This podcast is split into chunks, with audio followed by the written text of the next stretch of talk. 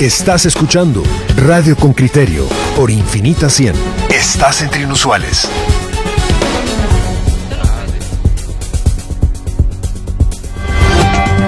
Esto es El Debate con Criterio.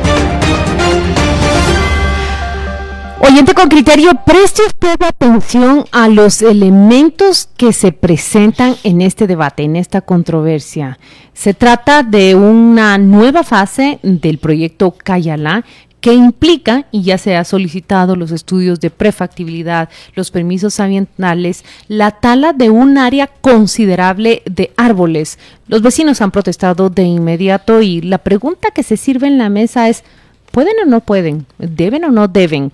Y antes de escuchar este reporte de Henry Bean, yo saludo a nuestro entrevistado, a nuestro primer entrevistado, Sidney Samuels. Él es el exministro de Ambiente y Recursos Naturales que ya se encuentra en la línea telefónica. Y también, antes de irnos a escuchar a Henry Bien, Leopoldo García dice, saludos, los estoy escuchando desde la aldea La Vegona y Morales y Zabal. Saludos hasta Morales y Zabal, con calorcito, qué alegre. Muchas gracias por esa sintonía, don Leopoldo García. Vamos a escuchar este reporte de Henry Bien. El informe de Henry Bean, reportero con criterio.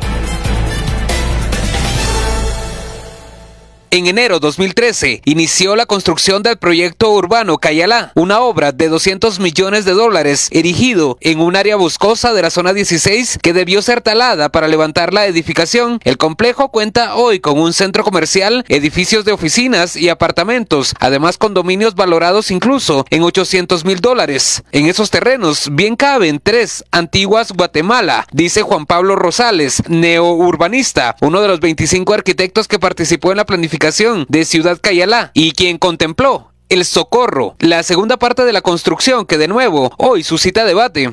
Creo que 500 manzanas es el total, pero al quitarle los barrancos, mm. los faldas de barrancos desarrollables son como 300 y pico manzanas. Es enorme. ¿Y solo Cayala cuántos tiene? Cayala tiene la mitad. El nuevo proyecto podría ocupar el 40% del total del terreno. El socorro es cuando ya pasas el campus de la Landívar y empieza la finca El Socorro. Entonces, básicamente el plan maestro es una especie de ocho. Son dos ciudades, una al norte y una al sur, con el campus de la Landívar en medio.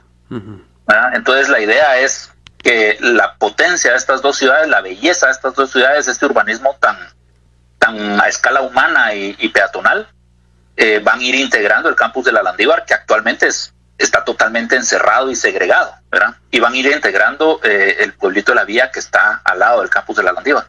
Este reportero hizo las consultas a la municipalidad de la capital, pero no hubo respuesta. El Ministerio de Ambiente, a través de un comunicado de prensa, dijo que la Dirección de Gestión Ambiental recibió el 14 de septiembre una solicitud de evaluación del proyecto. Esta tiene un plazo de 20 días de oposición y luego una terna entrará a conocer con el análisis y dictámenes del Instituto Nacional de Bosques, INAB, y el Consejo Nacional de Áreas Protegidas. Gilberto Cifuentes, director de manejo forestal, hace referencia a la ley y señala que en el terreno se deben otorgar dos tipos de licencia por el tipo de naturaleza que existe, bosque natural y plantados. Y como es eliminación total del bosque, eh, un, requisito fundamental es un estudio de prefactibilidad y de la resolución del estudio de impacto ambiental, el cual tuvo que haber sido conocido por el Ministerio de Ambiente, que es el ente rector en esta materia.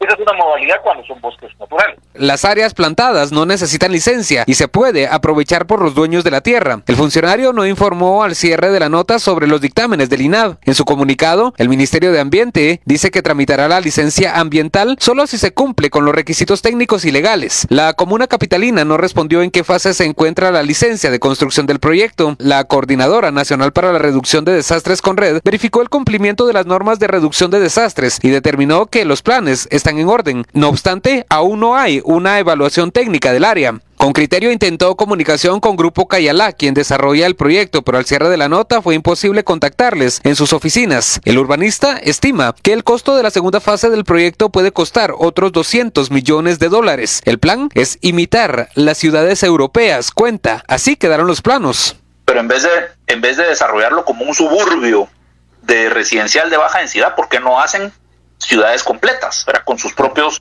centralidades y sus propias fuentes de trabajo y que todo se pueda hacer a pie, o replicando el urbanismo europeo. Y les encantó. Y entonces trajimos a León Krier, hicimos el plan maestro para eso y ese es básicamente el plan maestro que se ha estado siguiendo desde ese entonces para acá. Se consultó al INAV de cuánto sería la extensión a talar, pero tampoco respondieron. En redes sociales, vecinos denunciaron que pretenden depredar unas 80 hectáreas. Sobre esto, el arquitecto comenta. Entonces, la gente a veces confunde lo verde con lo ecológico, ¿verdad? Lo verde porque hay muchos árboles y hay pocas casas, pero honestamente Mushbal es muy antiecológico porque hay, hay muchísima, muy baja densidad, hay casas muy dispersas, entonces hay mucho asfalto que uno tiene que recorrer, no se puede hacer transporte público eficiente, no se pueden hacer drenajes eficientes, la recolección de la basura y la logística de eso es un problema. Entonces son ciudades, esas ciudades de baja densidad que la gente malentiende como, como ecológicas, son ciudades muy antiecológicas.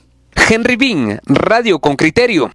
Bueno, ahí está prácticamente servido el debate. Escucharon ustedes a uno de los desarrolladores cuando dice, cuando vean verde, no necesariamente es ecológico. Sidney Samuels, ex ministro de Ambiente y Recursos Naturales, está en la línea telefónica con nosotros. Bienvenido, Sidney. Gracias por aceptar participar en este debate en con criterio. Arranquemos con sus primeras opiniones, reacciones a esta nota que ha escuchado.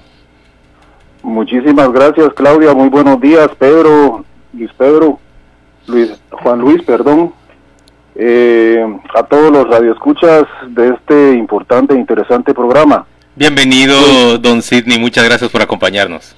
Muchas gracias. Pues mira, mi primera impresión es que, eh, aunque yo no conozco detalles del proyecto, debo arrancar diciendo de que la responsabilidad del Ministerio de Ambiente y Recursos Naturales es revisar toda la evaluación de impacto a la biodiversidad del lugar con base en ah, dictámenes que tienen que venir de la misma municipalidad de Guatemala, que tiene un plan operativo territorial.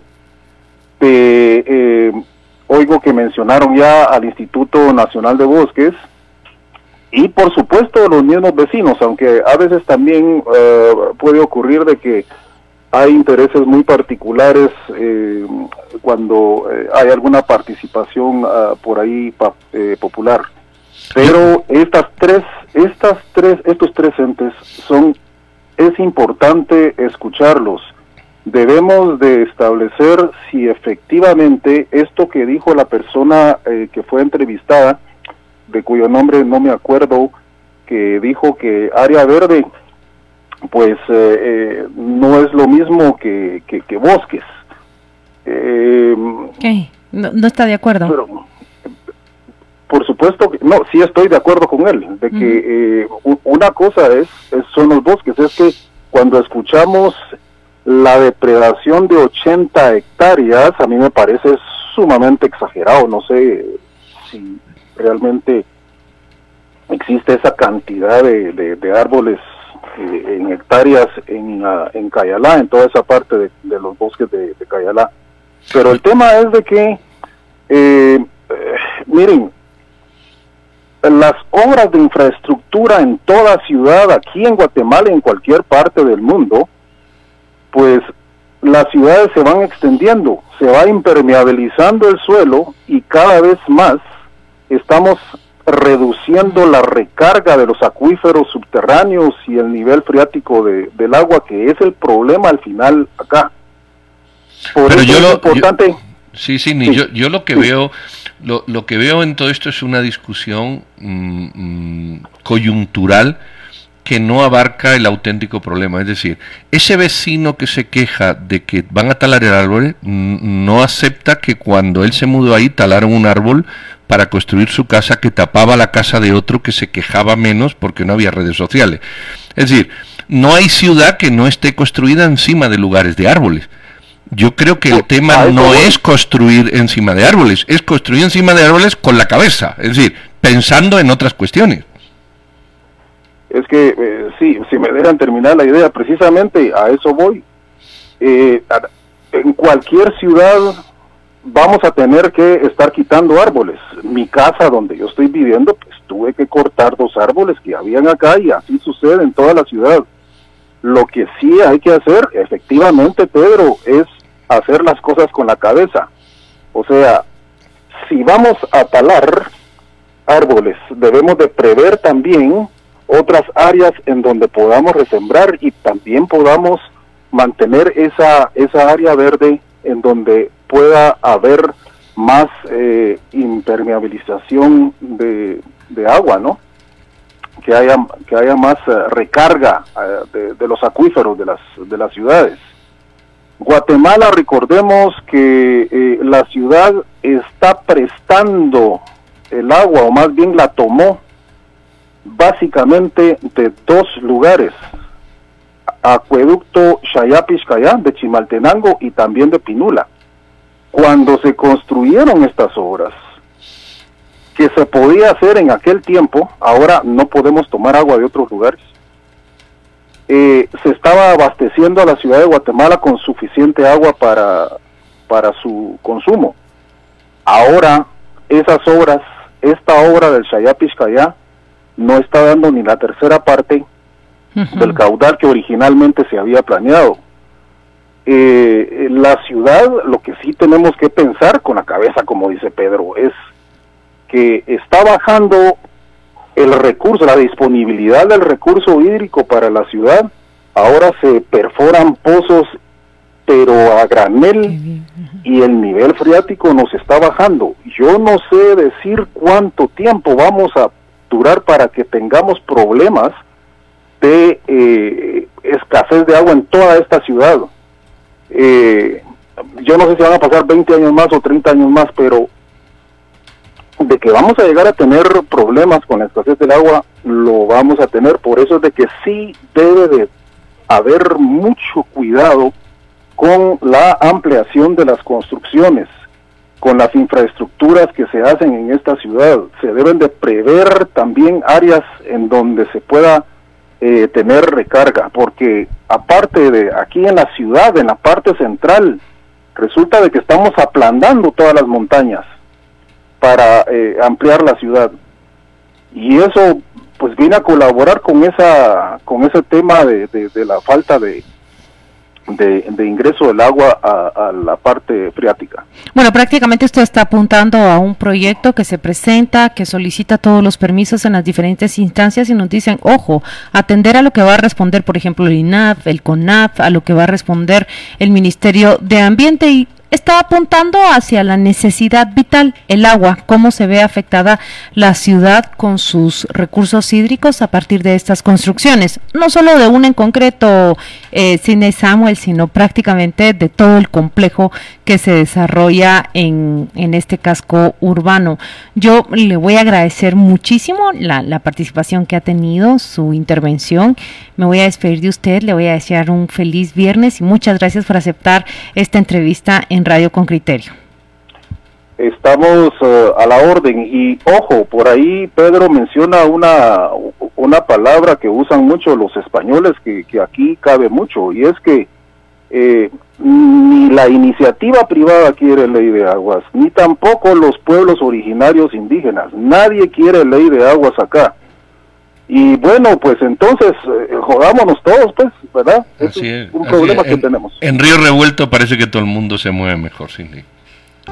Y ahora en la línea telefónica se encuentra Quique Godoy, él es nuestro compañero de micrófonos, conductor de temas y debates, consultor también en temas de desarrollo urbano. Bienvenido Quique Godoy, gracias por unirse a esta conversación.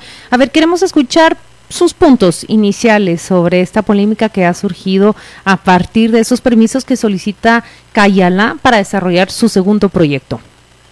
Hola, buenos días. Bienvenido. Eh, aquí cabría una, un esquema como los que dicen Rudy Herrera y Marielos Chan, eh, que le llaman ni sí ni no, o yo le he llamado ni muy muy ni tan tan.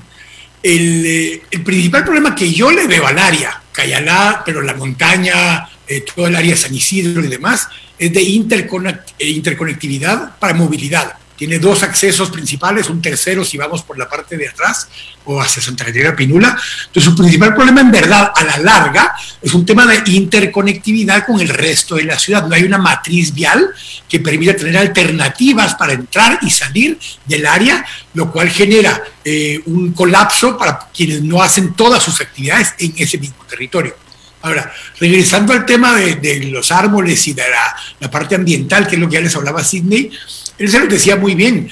Todos los que de alguna forma estamos alegando o quejándonos de que están botando árboles, vivimos en algún lugar donde antes habían árboles. Eh, en, la ciudad de Guatemala en sí, cuando se empieza a construir hace 244 años, eh, era un bosque, era, una, un bosque natural en esta área. En su momento, cuando entra el café, se volvió área de café. Y toda el área del Socorro, lo que es ahora Cayalá, donde está la Universidad del Valle, donde está el Colegio Americano, el Colegio Interamericano, la Landívar, todo eran fincas de café todo, no había un lugar en ese sector que no fuera finca de café ya en las épocas más recientes. Entonces, pretender que no se vote un solo árbol para la ampliación de la ciudad es un extremo, por eso digo ni muy muy ni tan tan. Tampoco es ir al otro extremo donde votamos todo absolutamente y lo vemos planchas de concreto y perdemos todas las áreas permeables. El proyecto en sí, el plan maestro original, se diseñó antes que se probara el POT, el POT fue en el 2009. ¿Y qué dice el POT, ¿y qué dice el POT, Quique, sobre esa zona? ¿Cómo, cómo ve el POT? el, esa zona POT, tiene es con criterio, es, el plan de ordenamiento territorial. El barranco, digamos, que no permitiría ningún tipo de construcción, hasta áreas G5, que es lo que está justo a la par del sería el Interamericano o la Universidad Rafael Andívar. O sea, es tan extenso, como explicaba Juan Pablo, que tiene eh, posibilidad, según el POT, de construir casi de todo. Ahora, ojo, el argumento de los desarrolladores, tanto cuando hicieron Cayalá como el Socorro, es que como tienen un plan maestro que antecede al POT, mm. no le aplicaría el POT estrictamente, sino que en todo caso le aplicaría lo que se le, se le conoció en el plan maestro en su momento. Y yo he sido del criterio que no es tan así, que en todo caso tenía que tener un plazo máximo, ya siete años después de que construyeron la primera fase y once años después de que esté el POT vigente, pues ya debería aplicarle 100% el POT. Lo, que hay que ver, Quique, el, el, el POT, vamos a ver, no es que yo esté en contra del POT, pero el POT, el POT al final es una convergencia de intereses políticos. Ahora, la pregunta sobre el POT, que se cambian. Hay un POT ahora y va a haber otro dentro de 10 años. Es cuestión de que el que debiera, llegue... Debiera haber, eh, Pedro, el POT está planteado para que se reactualice cada 10 Exactamente. ha tenido actualizaciones en los últimos 10 años. Eh, exactamente, se va actualizando, con lo cual el POT es una barrera de entrada que es cambiante. Pero la pregunta es, ¿qué tanto, qué tanto de criterio técnico suficiente y aceptable hay en un POT más que de criterio político, porque tú dices, es un tema de interconectividad, si es de este interconectividad, este es un tema técnico puro. Entre el 2003 y 2009, duró seis años el desarrollo del POT, fue el primer POT que se hizo en Guatemala, no es perfecto, es más, hay POTs más recientes que son mejores que el POT de Guatemala, el criterio técnico eran Oliver Harlever, Fabricio González, muchos arquitectos que estudiaron para planificación, los que lo diseñaron, eh, basado en tres decisiones básicas. Uno, proteger áreas ambientalmente críticas, por eso el área G0, que es lo que está cerca de las cuencas y de los barrancos,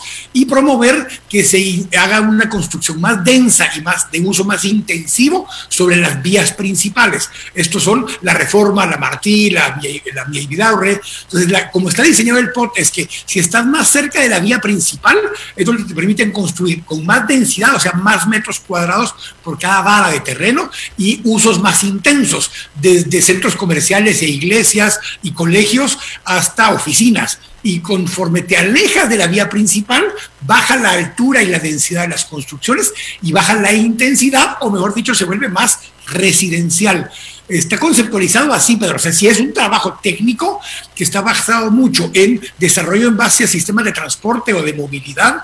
Y por eso mi queja principal con ese territorio, ese sector de zona 16, es que tiene poca conectividad móvil, ya sea para que vayas en bicicleta o a pie o en carro o en transporte al resto de la ciudad, Pedro. Ese para mí es el problema más profundo de estos proyectos. A ver, Quique, déjame soltar un poquito la guitarra, espérame pues. Eh, decís entonces que para vos tu principal, tu, principal, no objeción, sino tu principal observación es el problema de conectividad.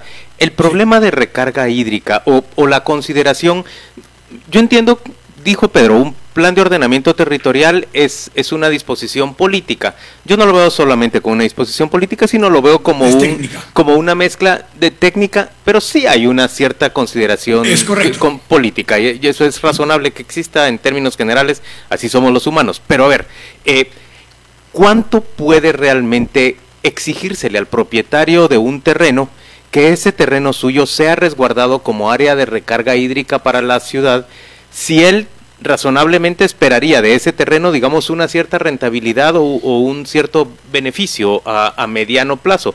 Y, resulta también un poco, eh, digamos, eh, de al pelo de parte del resto de, de, ciudadanos, que esperemos que cargue él con el costo de esa recarga y no pensemos en que deba retribuírsele de alguna manera. ¿Me estoy explicando? Eh, eh, completamente de acuerdo, Juan Luis. Digamos, eh, áreas que sí se pueden determinar como áreas protegidas. Hay un proceso para declarar áreas protegidas. El área del Cerro Luz, por ejemplo, es en principio un área protegida, a pesar de que se ha depredado muchísimo y se han autorizado construcciones dentro del sector. hay áreas protegidas privadas que no pasaron por un proceso en el Congreso de la República para ser aprobadas y son áreas protegidas. Ahora, esto sería rentable, y ustedes si se recuerdan, hace algunos cuantos años el presidente Correa en Ecuador dijo, miren, ahí está el área esta como amazónica del Ecuador. Si alguien quiere que no toquemos esa área, que me traigan 3 mil millones de dólares, se los den al Ecuador, la compramos, lo guardamos y tenemos un área protegida para el resto de la vida. Y es razonable, pues. Voy a ir a sacar petróleo y voy a ir a hacer casas o lo que sea en el lugar, porque necesitamos desarrollo. Sí, estoy de acuerdo con vos. Ahora, no, más que Bolsonaro lo dice de una manera distinta y nos escandalizamos, pero cuando Correa lo dijo, francamente parecía tener mucha razón respecto a ese punto. Lo, lo, que te pasa, Juan Luis, en este argumento es que los países y lugares que ya se desarrollaron, especialmente el hemisferio norte, Estados Unidos o Europa, cuando se desarrollaron, depredaron lo que había en el camino de punto. y hoy nos ponen a nosotros una vara para medirnos que nunca cumplieron y que hoy exigen que nosotros cumplamos porque si no va a haber cambio climático y nos vamos a morir todos. ¿Qué, cree, que, es lo que van a... ¿Cuál es ese dictamen que va a emitir, por ejemplo, el INAF, el CONAF? Ante esta solicitud que tiene... Ambas, instituciones ambientales, tanto el INAF como el, ellos decía Henry Bean que no había información de la MUNI. Es que no hay información de la MUNI porque no hay expediente en la MUNI, más que el plan maestro de hace casi 20 años, eh, sino que hasta que pase por el MAR, hasta que pase por INAM y en todo caso incluso que pase por Ministerio de Salud y por eh, la Dirección de Aeronáutica. En este caso, la Dirección de Aeronáutica no tiene mayor impacto porque no hay alturas muy grandes en el proyecto, pero todos los demás son previos o, o paralelos a que la municipalidad empiece su trámite por medio de su ventanilla única. ¿Qué es lo que van a decir? En el caso de INAB hay una política, hay una norma, eh, porque aquí este no es un bosque denso. Hay, hay arboledas, pero no es un bosque denso. De hecho, hay maíz sembrado en partes del terreno. Entonces, reemplazar esa, esa vegetación es factible dentro de las normas que el INAB plantea. Eh, lo que va a decir el, MAR en todo caso va a ser que tienen que tener mecanismos de mitigación de esto. Tienen que poder tener mecanismos para capturar agua de lluvia. Por ejemplo, hay edificios en la ciudad de Guatemala, nosotros tenemos uno donde se captura agua de lluvia en el edificio, en en el techo, se recicla y se junta con agua de lavada de manos o de duchas para reutilizarla dentro del mismo complejo. Hay formas de mitigarlo, hay formas de tratar de apoyar a que esto no suceda y hay mecanismos para tratar de que el agua fluya de una mejor manera. Insisto, ni muy, muy, ni tan, tan, ni se puede permitir construir losas de concreto parejo y que no importe nada de lo que estamos hablando, pero tampoco podemos decir solo preserven los árboles y se acabó el problema. Y yo ahí coincido con Juan Pablo, yo prefiero que se desarrolle ahí un proyecto que ambientalmente sea responsable, que integre con movilidad eh, al resto de la ciudad, a que la gente se vaya a seguir viviendo al kilómetro 35, camino a ningún lado, generando problemas de movilidad, de transporte, de escasez de servicios. Pero es viable la conectividad. También. Pero es viable la conectividad que vos nos decís, que habría que desarrollar y a costa de quién tendría que desarrollarse, digamos, esas vías de acceso hacia el sitio. ¿Esos se usan fondos públicos para eso o son los desarrolladores privados quienes deberían utilizarlo? No, son, fondos privados en mucho de eso. De hecho, la mayoría de infraestructura vial que hay hoy entre, la, digamos, el, incluso cuatro caminos que se le llama, que es la unión hacia la zona 5 y zona 6, eh, y el paso a desnivel que está en Vista Hermosa, toda esa infraestructura vial la han pagado los mismos desarrolladores, porque es parte del concepto. Eh, si tú vas a desarrollar un área así de extensa, que es un plan maestro enorme, 500 manzanas, decía Juan Pablo, requiere que la vialidad, incluso las calles internas que se van a generar ahí, deben ser públicas. Lo que no se debiera permitir es que sean condominios cerrados, que solo alimenten el tráfico a una vía principal y que entonces colapsen las pocas vías principales que hay actualmente. Necesitamos generar tres o cuatro vías alternas. Unas tienen que salir por la parte de atrás que te da al trébol de Vistahermosa muy probablemente, o a ese sector que está ahí para interconectar, de preferencia un par de conexiones por ahí para que crucen hacia Vistahermosa 1, por ejemplo, de ese lado, y lo mismo del otro lado, que peguen hacia zona 5, generar más medios alternativos de interconectividad es una de las condiciones básicas que yo sí le agregaría al proyecto. Pero en todo lo demás, eh, estás generando un nuevo centro de desarrollo y ese centro de desarrollo en una buena medida la mayoría de la movilidad va a ser en el mismo sector. Eh, y el otro problema que tenés es que hoy por hoy salvo la ruta 2 o la 52 o la 82 que se le llamó después que es la que llega a la Landívar por Vista Hermosa no hay sistema de transporte en el área. No entra transporte del lado de la zona 5 o zona 18 para que puedas interconectar. Muchas de las personas que trabajan en el área viven probablemente en zona 5 y en zona 18 y para llegar a Cayalá, tienen que ir a las, a las 18 calles, subirse en otra unidad, llegar a, a Vistahermosa y entrar por el lado de Vistahermosa. Tenés que mejorar la conectividad de personas con el área para que este lugar tenga un desarrollo más sostenible. Quique, en, a ver, uno tiende a esperar que la municipalidad capitalina, vos ya nos dijiste que se puede esperar del INAP, que se puede esperar del MAN, eh, uno tiende a creer que la municipalidad capitalina siempre les va a decir que sí porque lo que la municipalidad quiere, o las municipalidades tienden a querer más juicy y, licencias de, de construcción. ¿Vos crees realmente que se hace un análisis eh, que, se vigila que, las condiciones sean las apropiadas para el municipio, que, no es solo, digamos, el, la perspectiva del ingreso lo que se, lo que se revisa. Yo creo que sí, de hecho el impacto de movilidad, por ejemplo, eh, es uno de los más importantes, el del agua, lo, mencionaba también Sidney. Eh, en época de lluvia, más del 60% del agua que consumimos en el municipio de Guatemala o en la región metropolitana viene de fuera, viene de, agua superficial, que son los ríos Xayay y Pichcayán, el río Pinula y un par de ríos más por el lado de la zona 18. Toda esa agua llega a plantas de tratamiento, se trata y se incorpora pretender creer que la ciudad de Nueva York o que París mismo o que la ciudad de Guatemala se abastecen a sí mismos de agua con agua dentro de su municipio es ridículo. No hay una ciudad en el mundo que se abastezca de agua solo en lo que se produce de agua dentro de su territorio o circunscripción todos tienen Las Vegas, tiene el Hoover Dam que queda cerca de Las Vegas, que sirve para dos cosas, para generar electricidad, para tres cosas, para recreación, porque hay recreación en ella misma, y abastece de agua a la ciudad de Las Vegas. O sea, este tipo de cosas, de capturar agua de lluvia, por ejemplo, el teocinte es una planta de captación de agua que estaba en zona 18, digo, estaba porque hace años que no se usa, eh, y, ese tipo de cosas se tienen que poder hacer, y cuando tenés proyectos tan grandes como estos, sí es posible trasladarle al privado buena parte de la responsabilidad de dotar de agua al sector, de generar mecanismos de movilidad o incluso incluso hacer otros mecanismos que ayuden a generar una mejor calidad de vida. Porque el problema aquí a la larga va a ser, eh, Juan Luis, es que si no lo hacen los desarrolladores, la gente no se va a ir a vivir ahí en el corto plazo o a trabajar ahí porque va a colapsar por el tránsito, claro. va a colapsar por problemas de agua y va a colapsar por problemas de calidad de vida. Ese es uno de los riesgos. El otro riesgo ah. es el riesgo, eh, a ver, de, de, mercado. Y eso te quiero preguntar. Vos conoces también, este no es un debate, muchachos, es una entrevista en realidad. Quique, vos, vos entendés eh, de, mercado inmobiliario en, en el área metropolitana, ¿hay espacio realmente para salir a ofrecer ese tipo de vivienda cara que se está planteando construir en, en Cayalá, cuando vemos una oferta enorme solo aquí alrededor de Vistahermosa, cuántos proyectos nuevos para construcción, cada día me entero de casas nuevas que se venden y dicen a dos años plazo se construye tal edificio, tal otro edificio.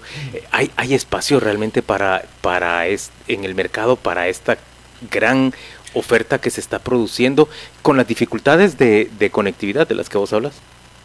Mira, la hay en el sentido de que eh, en déficit de vivienda, y te hablo de cuantitativo, no de cualitativo, hay más o menos medio millón de viviendas a nivel país que las personas quisieran tener, o sea, que están... Nuevas viviendas, sí. Con la necesidad de más vivienda, en general. En general. Ahora, hay mercados y hay mercados. El mercado más alto, el mercado eh, A eh, y B, digamos, es el mercado que en un momento se había saturado, pero este tipo de propuestas son como algunas que están saliendo en zona 10 ahora, eh, que están haciendo de Spectrum, que está haciendo CMI y demás, que son proyectos de incluso Desarrollo Sur, son proyectos para, de viviendas del mercado AB, pero ya en apartamentos. Acuérdate que previo a la pandemia, bajar de Cartera Salvador para mucha gente era eh, una, eh, una especie de infierno rodante, porque te tardabas hora y media y venías de una casa que vale un millón y medio de dólares, pero te tardabas hora y media en el tráfico.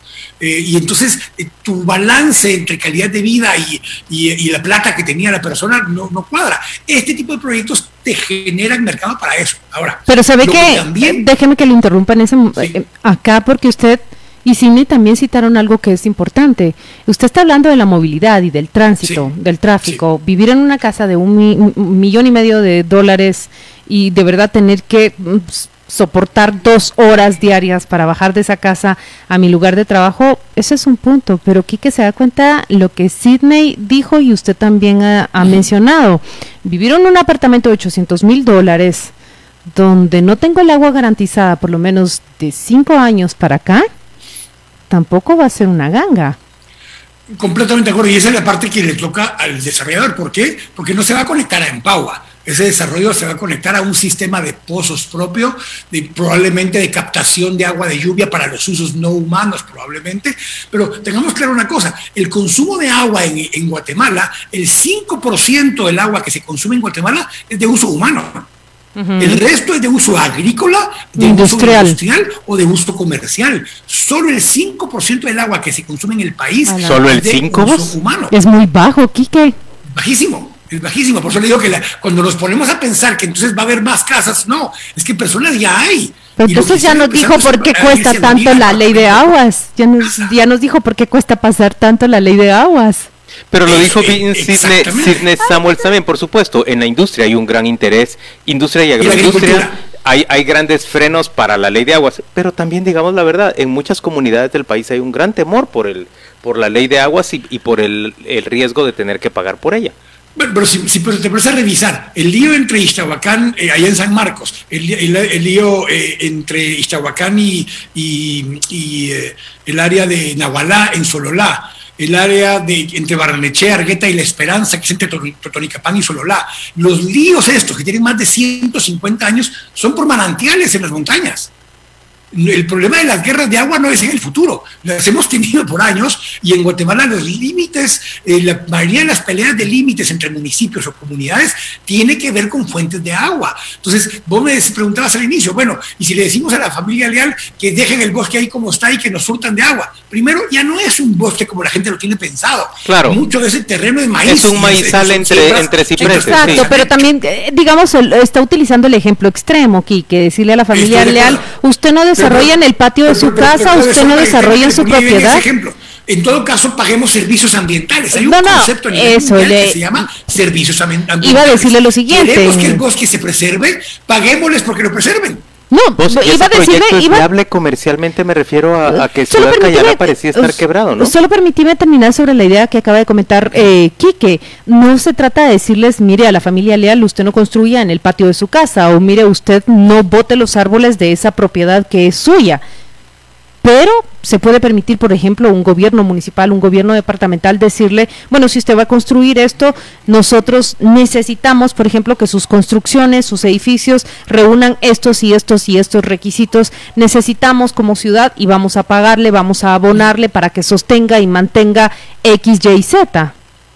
Es, eso así es. En ese caso ni siquiera se le ofrece pagarle, se le pone como una exigencia o como incentivos. El POT mm. tiene más incentivos que eh, prohibiciones, en el sentido de que, ok, usted quiere hacer lo que está planteando, lo puede hacer, pero tiene que hacer estas cosas. Ahora, también, si usted quiere construir más metros cuadrados en su terreno y usted pone, por ejemplo, transparencia en los primeros dos niveles, que es vidrio para que se vea la calle, si usted deja más área permeable, si usted lo hace más cerca del sistema de transporte, cada cosa de esas te va dando puntos para que puedas construir más en tu propio terreno. Entonces, sí hay mecanismos para no solo incentivar, pero también condicionar ciertas condiciones dentro del área metropolitana. Muy bien, Quique Godoy, dame una última, dame una última consideración en, términos de si Ciudad Cayala, a ver, se ve un montón de problemas, pareciera haber un montón de problemas en torno a esa, a ese centro comercial, a ese desarrollo urbano. Eh, digamos, ¿qué sentido tiene la que se metan a una construcción muchísimo mayor? Vos conoces de mercado, ¿cómo se encuentra realmente Ciudad Cayala? Mira, hay dos cosas que suenan paradójicas, pero, pero eh, a veces así es. Eh, una es que el, el, plan maestro original era de tal envergadura que no había nadie en Guatemala solo como corporación que lo pudiera desarrollar todo. Por eso se planteó hacerlo por fases. Uno. Dos, porque el mercado no podía absorber todo lo que iban a construir. Yo estoy seguro incluso que la parte del socorro, de hecho, solo regreso, Cayalá per se no ha terminado de desarrollar lo que tiene bajo licencias. Eh, el área de la Embajada de Estados Unidos que está construyendo ahí dinamiza mucho para otros aspectos el área esta de Cayalá y de Cardales, y hay muchos otros propietarios, además de lo de alrededor, que tendrán que ir haciendo sus propios desarrollos que incluyen todos los temas de mitigación que hemos hablado. Entonces, el mercado lo puede absorber en 15, 20 años, sí, de golpe, si metes todo lo que está planificado en el socorro para que lo absorba el mercado, no lo absorbe, pero también ellos lo saben. Entonces no van a construir todo, van a urbanizar probablemente todo como hicieron en Cayalá y van a ir desarrollando por áreas y por sectores de acuerdo a la demanda e irán tocando el plan maestro en función de la, de la necesidad del mercado. Eh, como son usos mixtos, parte los seguirán destinando a oficinas. Si crece un área de desarrollo de oficinas como se volvió la zona 10 en su momento y ahora en el futuro tú tenés una nueva área de oficinas en la zona 16, eso te cambia y la gente ya no va a salir de zona 16 a la zona 10, va a hacer todas sus actividades en la zona 16. Eso es lo que dice el... Que va a tomar mucho tiempo. Eso fue es lo que dice el urbanista, el diseñador original, Juan Pablo, entrevistado en la nota de Quique, eh, de Henry Bean. Lo que dice claramente es, aquí se plantea una ciudad en donde esté la oficina, el centro de diversiones, los restaurantes, los hospitales, eh, o sea, crear un espacio en donde se tengan todos los servicios. Tiene tres universidades en el área, cuatro. Cuatro universidades en el Hospitales. Tiene, eh, porque está en la del Valle, está la Landívar, está la San Pablo, eh, incluso está la Escuela de Gobierno. O sea, tiene cinco o seis universidades en el sector, tiene más colegios de lo que se puede imaginar en el área, eh, un poco más lejos, pero están dentro del sector. Y lo que no hay suficiente todavía en el sector es trabajo. Entonces, conforme más mm. empleo se genere en el área, menos movilidad va a necesitar la gente. Quique Godoy, muchas gracias por unirse a esta conversación. Es el conductor de temas y debates, compañero nuestro de micrófonos y un consultor en temas de desarrollo urbano. Lo puede oír todos, los días, a, partir de las 5 de la tarde. Quique Godoy. Hoy no, hoy están los diversos. Hoy no, hoy es cierto, el día viernes. que no, lo vayan a confundir. Él trabaja de lunes a jueves. y él, trabaja semana eh, francesa, él tiene tres días de fin de, Y que están va a llevar a, Max Santa Cruz ahora, así que si se quieren tener en la tarde hoy, ahí los puede escuchar en versos. Muchas gracias, Quique Godoy. Le deseamos un feliz viernes. Que descanse usted. Gracias, igualmente.